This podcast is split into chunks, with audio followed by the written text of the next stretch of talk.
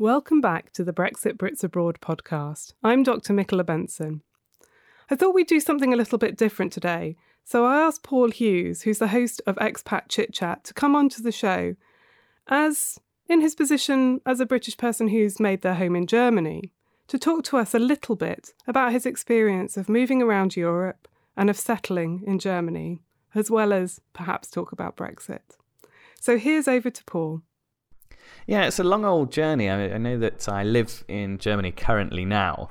Uh, however, um, the journey actually started in Amsterdam. So I met a German girl in London who was working for a German company in London then we kind of fell in love and she got a job in Amsterdam and we lived in the Netherlands for around eight or nine months, which was fantastic.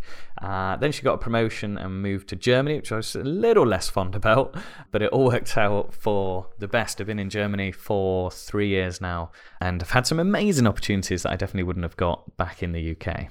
And you're probably a little bit different, not just in terms of how you got to Germany, but also in terms of what my, people might expect when they think about British populations who live in Europe. Um, so maybe you could reveal your age. Uh, so I'm 34 years old, and yeah, I think the typical British expat may be um, towards their, their mid to late 50s and living somewhere a lot uh, sunnier and a lot warmer than where I live. At least that's what people think the typical uh, Brit abroad is like. Yes, absolutely. Yeah, that's what they picture in their mind. I think when they when they first see it. But uh, I know I'm not alone here in Germany. There aren't many of us. Uh, I think there's around 200,000 British people living in the whole of Germany out of a population of some 63, 65 million. So we are we are a bit of a rarity, actually. so let's talk a little bit more about um, the actual like the specifics because I think I think that you lived in Swindon before as well. You said that you met your now wife in London, but but maybe you could talk us through a little bit more how you know what that journey was like from Swindon to Germany. Yeah, so it's quite a long one. I've grown up uh, my whole life and been kind of in a people facing role, whether that's sales or account management or training people. And uh, the last job I wound up doing was um, as a kind of project manager for a German company called DB Schenker. And they have offices all around Europe and a big office in London because they're freight forwarders. Uh, so they do a lot of logistics. Uh, I was living in Swindon, uh, had done my entire life. It was the center of my entire universe. I couldn't imagine living anywhere else because Swindon had everything I needed. Lots of uh, roundabouts. Lots of roundabouts, yeah, and Little House, uh, and a, and a second-rate football team. But I, I loved being there, and I honestly thought it was the centre of the universe. I wasn't particularly well travelled um, until I got this job uh, working for Schenker in London, which sent me all around Europe. So I started visiting all these different uh, parts of Europe and thought, oh, well, this is pleasant. This is a cool job. And uh, bumped into my wife, who was doing an internship at the time. So her being a German, uh, meant that she could just come over here, take up an internship, begin work, and uh, no problems. And uh, we began dating. Uh, her internship was set to end, go back to, to Germany. So the summer romance would have been over. And then I realized that actually I quite like this one and she moved with me to Swindon, which didn't work at all. Uh, it did not work at all. I don't think you can take somebody who's lived in Paris and Toronto and London and uh, all these wonderful places and then say, yeah, Swindon is the place where you're where you're going to be now. Um, so eventually, she moved out of Swindon to Maidenhead to work for Tesla, uh, the electric motor car company. And within about two months of starting work there, they moved the head office to Amsterdam. So she was most upset because saying, "Oh, I really like this job, and now they're going to move to Amsterdam, and it's all going to be over." And I said, "Well, why would you think that? Why, why would you think it would be over? You should go. This is an amazing opportunity." I had no plans at that time to leave Swindon and go with her. I just thought, right, we'll try a long distance thing. Um, and then in the end, about a month before she went, literally to a month before, I was like, actually, this sounds like a bit of an adventure. Maybe, maybe I should come and henceforth my journey into Europe began. So you know, in the in the classic migration literature, they would refer to the women who who travelled for their husbands' jobs as trailing spouses. So So you would have travelled as a trailing spouse for your wife at that stage. Um, well, well, she was your girlfriend at that stage, I see. But um... she was my she was my girlfriend at that time. Yeah, I was a trailing spouse. When we got to, to Germany, my wife told me that it might be a good idea to get married because it's tax advantageous, um, which I think is semi-typical of German um, proposals. You know, it's Oh, let's get married for tax reasons. And I said, well, I mean, getting married for tax reasons is all well and good, but also. You know, we kind of love each other. What about that reason? That's a really Uh, good reason to get married. well, I like the tax reason as well. At least she was being, you know, financially savvy. yeah. So you you up sticks from Swindon and you moved to Amsterdam. Talk to me about that process. Um, how straightforward was that for you? Um, in terms of paperwork and emigrating and everything else, the transaction or the process was just like moving from Swindon to Birmingham. You know, you still need to tell the council that you're you're moving somewhere else and that you're going to be on a different electoral roll or whatever. But it just happened to be that we had to take my stuff on a van on a boat uh, to a different country. I didn't realize just how easy it was going to be. We literally um, got a apartment off of the back of my wife's contract because she'd already signed the contract. We arrived on the Monday. We cycled our bikes as you know, being Dutch, you would do um, to the the local office. Gave them my passport, signed a piece of paper, and that was it. I was registered in the Netherlands. Then we had to register for healthcare because I was unemployed at that point, and the state will um, provide that at the time. Um, and after a couple of months, I managed to get a job uh, temping with the same company my wife worked at. And again, it's just the same as starting a job in the UK. There's no visa paperwork that you have to fill out, there's no checks, no nothing. It's just exactly the same as if you got a job in the UK. I handed over Turn my up for the first day of work. turn up for the first day of work. They take a scan of your passport, take your bank details, and away you go. And also setting up a bank over there is very easy as well. They've got special expat accounts and expat credit cards where you know you don't need a credit rating. You don't need any history handed over. You just turn up and say, Hi, I'm an expat. I've arrived on this date. Here's my papers. Here's my passport. And they say, Here's a bank account and here's a credit card. And this just curiosity of, of mine? Are there different terms for those accounts than there would be if you were a Dutch national who lived in Holland opening up a bank account? Um, not to my knowledge. Um, I assume there may be some differences with overdrafts and things, but as far as I'm aware, um, you know, it's not like you know my card was a, a Visa card that could be used anywhere. Um, it, it wasn't like a limited to any certain uh, transaction amounts or anything like that. So yeah, I think it's exactly the same. Uh, The interesting thing to notice is that most credit cards, or I've had two credit cards, one in the Netherlands and one here in Germany both of them are more like charge cards. So at the end of the month, the whole amount clears off the credit card. It's not like in the UK where you stick three thousand pounds on it and pay it off over two years. Everything comes off at the end of the month. Now, I remember when I first moved to France for the fieldwork for my for my PhD and noticing how different opening a bank account there was to opening it in the UK, and the the types of things that you have to pay for there that I didn't have to pay for in the UK because at that time I had to pay for a debit card in France, which I thought was rather strange, having come from the the era of switch cards in the UK. But um, it's just a different system, isn't it? The banking system in Germany is archaic. It's very decentralized. Uh, so your branch is they still maintain a personal relationship with you. You know, my branch know who I am because they find the same person who speaks English every time to to help me out. But it is very it's very decentralized. You have to pay every month for your bank account. If you withdraw from a bank that's not yours, you you can pay in some cases up to nine euros as a fee to to withdraw from banks that aren't your own. If you can withdraw from it at all. Yeah, uh, everything's uh, paper based. You know, they're catching up with these apps and things like that going into the 21st century, but they're so security conscious that any ease that you have by using an app is is circumvented by the the, the need to have a tan pin thing that uh, sends the transaction for you. It's it's uh, Quite few different years then. behind. yes, there's nowhere that has very rarely will you find anywhere that accepts contactless payment. When I go back to the UK, I'm like, I can pay for anything I want with my card, even if it's twenty pence for some chewing gum. You know, over here you can't. A lot of places are still cash only. But uh, anyway, I'm getting right down into the weeds there. But that's but that's kind of those are the some of the small things that you might have to get used to if you're living in another country. Um, that you you know um, when, when you move there, I think that's that's part and parcel of that. Um, so, so talk to me about moving from Amsterdam to Germany and then trying to find work in Germany. So, uh, whilst I was in Amsterdam, towards the end, uh, I'd always wanted to be a radio DJ, and towards the end, I kept saying that to, to my wife that, well, I want to be on air, I want to be a radio DJ. How am I going to do that in the Netherlands? She's like, well, have you tried? I said, well, why is there going to be a radio station here in the Netherlands that speaks English. So I Googled it. The first result was the English Breakfast Radio Program of Amsterdam. Um, so I got in contact with them, and two weeks later, I was actually on air as a co host, uh, presenting the sport and whatever, and absolutely loved it. It was great. I was like, yeah, no wonder I wanted to do this my whole life. Um, after a few months, the host left the show and was going to pass that over to me so I could become the host. And so I was just about to get my own radio show. My wife got promoted and said, We're moving to Frankfurt in Germany.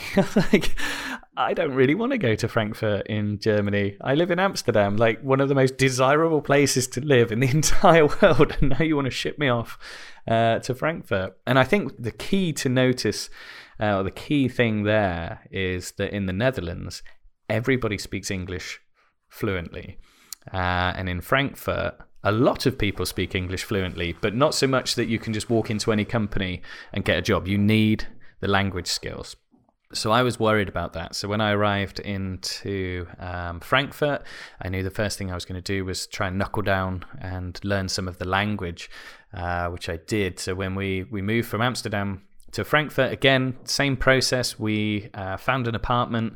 We got a moving company to pick up all our goods, drive it to the the new apartment. We cycled to the like the the registry office in the Netherlands, signed out to say we're leaving. Then two days later, we signed in in uh, in Frankfurt, Germany, at the Standesamt. Again, a painless process, maybe 10, 15 minutes waiting in a little village office, sometimes in an old church or in an old town hall, and you sign to say that you've arrived. You hand over your passport, they stamp it, give you a piece of paper back, and away you go. You're in. That's as simple as that. There's no visas, no background checks, no um, police checks, nothing. You just turn up. Here's my passport. Thank you, Herr Hughes. Here's your paperwork. You've arrived. So it was relatively straightforward then, as what you're kind of describing this process of moving, of crossing borders. It's hugely um, straightforward. It's it's just as pain. You know, it's the same as moving from one town to another in your own country. And I think that another thing to be mindful of when people worry about the migrants coming over and, and abusing the NHS and things like that, you know, you're just as entitled if you move to somewhere else within Europe to do exactly the same thing, I don't mean abuse their healthcare system, but I mean you can use their healthcare system. When I arrived in Germany, I didn't have a job for the first, um, I would say, year here. Uh, so I spent my time learning German, but through that time, my healthcare was paid uh, in part by the government. Um, so I wasn't left without healthcare.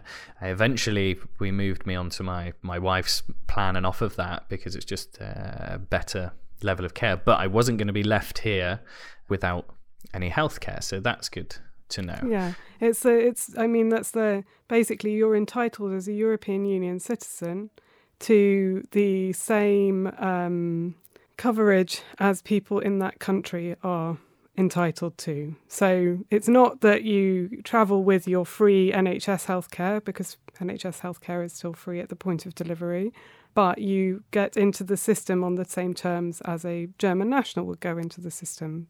Yeah, absolutely. And and I had two choices. I could have just been here in Germany and stayed and hung around with my wife, used my NHS European coverage and not told anybody that I had actually made residence in Germany, but we did as soon as possible uh, because things like free healthcare um, and uh, that they're looking after you in in those cases. Also, it's easier to find work if you're sending CVs off and you're registered here. So, uh, but it, it, regardless, I didn't find I didn't find paid work for a year. I found a volunteer opportunity within around six months of being here, and this was on a radio station, the American Forces Network. Good Morning Vietnam, that kind of fame. Um, we've got an equivalent in the UK called BFBS, and uh, I started volunteering there for uh, pretty much a year, I would say, just short of a year. Uh, and after that, I got hired uh, to do the job there, which was a battle in itself, which I'm sure we'll get into a little later. So, so talk to me about that process of trying to find work in Germany, because I think that's also a little bit different to what people might expect. It's different and it is difficult. You're going to struggle, nay, find it nearly impossible unless you're some kind of self employed person or you've got your own business. You know, I meet a lot of self employed graphic designers or writers. You know, I don't meet any expat uh, factory workers and things like that. So the level of education you need for jobs in Germany is enormous. The language skills that you need, you need at least B1 to even be considered, and even then, you're going to be battling up against native speaking uh, Germans as well. So it isn't easy to come here and just find work you will meet a lot of people that are here because their companies are here and they send them over so they they learn german as a more of a courtesy than a need. But the one big thing really is education. So if i if i give you an example my brother is um, a dealer principal for lexus. Now he got that role uh, he doesn't have a, university degree. I think he, he only has a, a year or so of college, but he was a damn good car salesman. Um, not only was he a damn good car salesman, he was a very good leader uh, of people, and he was made a sales manager at Peugeot. Then he was a sales manager at Audi. Now he's a dealer principal at Lexus. Um, a job like that here in Germany, you would absolutely not be able to get it without a degree in finance or economics or a huge back catalogue of study. It doesn't matter if you've done it for 20 years and you're perfect for it if you're not qualified for it in Germany, you don't get to do it. So that's really different. Yeah, because I think a lot of the positions that I've done, you know, I always worked up my way up through the ranks. I always uh, was very successful, and I did that on the back of um, one year of college. Uh, I went back into study when I was around 30 years old, um, but I didn't have a very good education. But I did get paid very well, and I was a good, I was a senior manager in um, in a number of different companies. Here, I wouldn't be able to do that. For instance, when I tried to take the radio job that they basically created for me that I'd been doing for an entire year, when it came to the application process, and I sent it through, they initially rejected me because I didn't have the correct qualifications so we don't need the qualifications. I, you know, I know the hiring manager. The hiring manager is talking to the German company as well and saying, "Well, he's been doing the job for a year. He's the only candidate. We want him to have the job." So yes, but he doesn't have a sufficient qualification. but, but you're not understanding us. He's been doing the job for a year. He has sufficient experience. We know he can do it. We've seen him do it. So I wasn't some guy on the street. I wasn't some unknown. I'd been doing it for a year. But in their eyes, I wasn't qualified to do it, and therefore I wasn't going to be able to get to do it. I actually got it on a technicality because we do one more year of school in the UK than Germany does. It was a complete technicality. They're like, "How many years of school did you do?" And so I added up. I'm like, "I've done 12 years of school and one year of college, so like 13 years of school."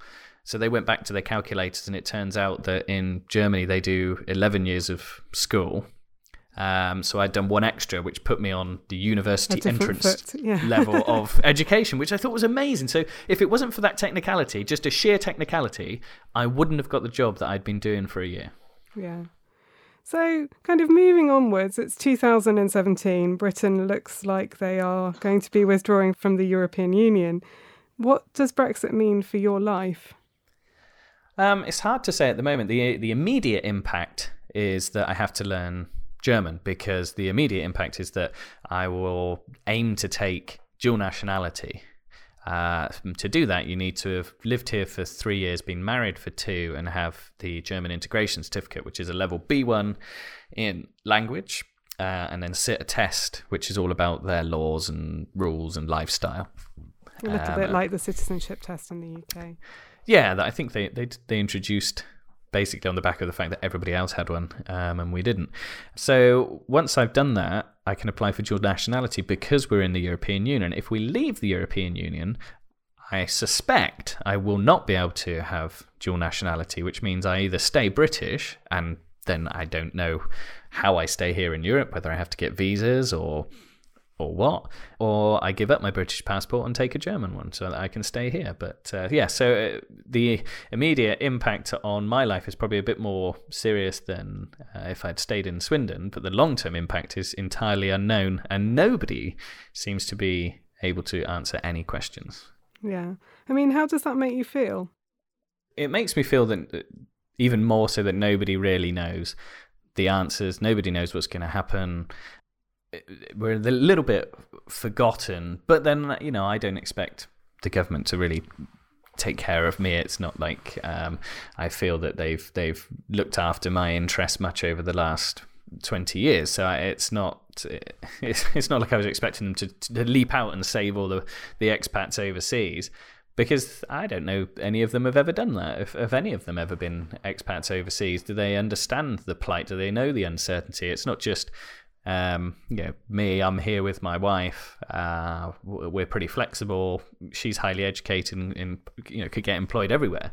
But there are expats here with families, with you know kids in German schools that speak German. What happens to them? Do they have to take German nationality now? Do they have to take some sort of dual nationality test? What you know, the impact for them is potentially bigger. But I can't say it's unexpected. It just shows, it just throws a light on the fact that nobody really knows what is going on, and nobody knows what the priorities are, and nobody really knows what's going to to happen. That's you know, unless you believe the experts, which they say it's all doom and gloom. But who listens to experts anymore? This is uh, 2017. I've got Facebook. I don't need experts. okay.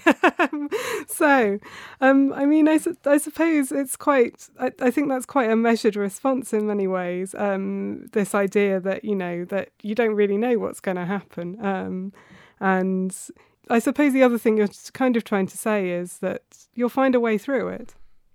Yeah, absolutely. And when, ever since I met my wife, that kind of has really expanded. You know, I've always been very self sufficient, self motivated. If I lose a job, don't worry, I'll find another one. We'll, we'll, always be able to keep going. There are people here that are a lot more doom and gloom about it. They they own property here. They can't believe that their their government has abandoned them, and that uh, you know they can't believe that uh, the Brexit vote went through. And like I say, it's I was being facetious, obviously, about the the experts and saying that it's all doom and gloom, but that's how it feels from us here looking back to the UK and seeing the, the news headlines and the way the Germans talk about it. You just think this is a complete disaster. How did the British public ever find it within themselves to vote this way? And then I realised, like, well, actually, had this been me in Swindon 20 years ago, when I was, um, you know, when it was the center of my universe, I didn't know what Europe was doing for me. I don't know how they were they were helping me live my life or create stability. I had no idea, so I wouldn't have cared. You know, I wouldn't have cared if the UK would have left the EU. I guarantee it. Um, and I think that's the problem is that it's a lot of people's views. They feel disconnected from it. And then you have the older generations that um, want to take the country back and remember some far flung good old day, which probably wasn't. And they voted to, to leave. And, and from the public's view here, when you speak to Germans, they want to talk about it. I cannot say that I wouldn't have been on the other side of the vote had this been 15 years ago and I was living in Swindon. But now, you know, I really, I really see it. But it, it's a taboo subject. You know, where you argue with people incessantly with it about uh, the subject on Facebook, uh, around the dinner table. You know, it's a taboo subject. We can't bring it up, and if it does come up, we have to quickly change the subject because it's it's just going to result in an argument. I've never seen you know families and lives so polarized and so opposed on on these views. I think that yes, I'm sure that you and I could talk about this for a very long time. but thank you very much, Paul, for actually lending your voice to our podcast um, and talking a little bit about your experience of being British, moving first to Amsterdam and then to Germany, um, and, and what that's like from your point of view. So thank you for joining me. Yeah, no problem at all. Thank you for having me. Thank you for listening to the Brexit Brits Abroad podcast. If you've enjoyed what we've been talking about today and want to find out more, check out our website www.brexitbritsabroad.com or you can follow us on social media via Twitter at BrexPatsEU and on Facebook. And don't forget to subscribe to our podcast on iTunes. And I'll speak to you again soon.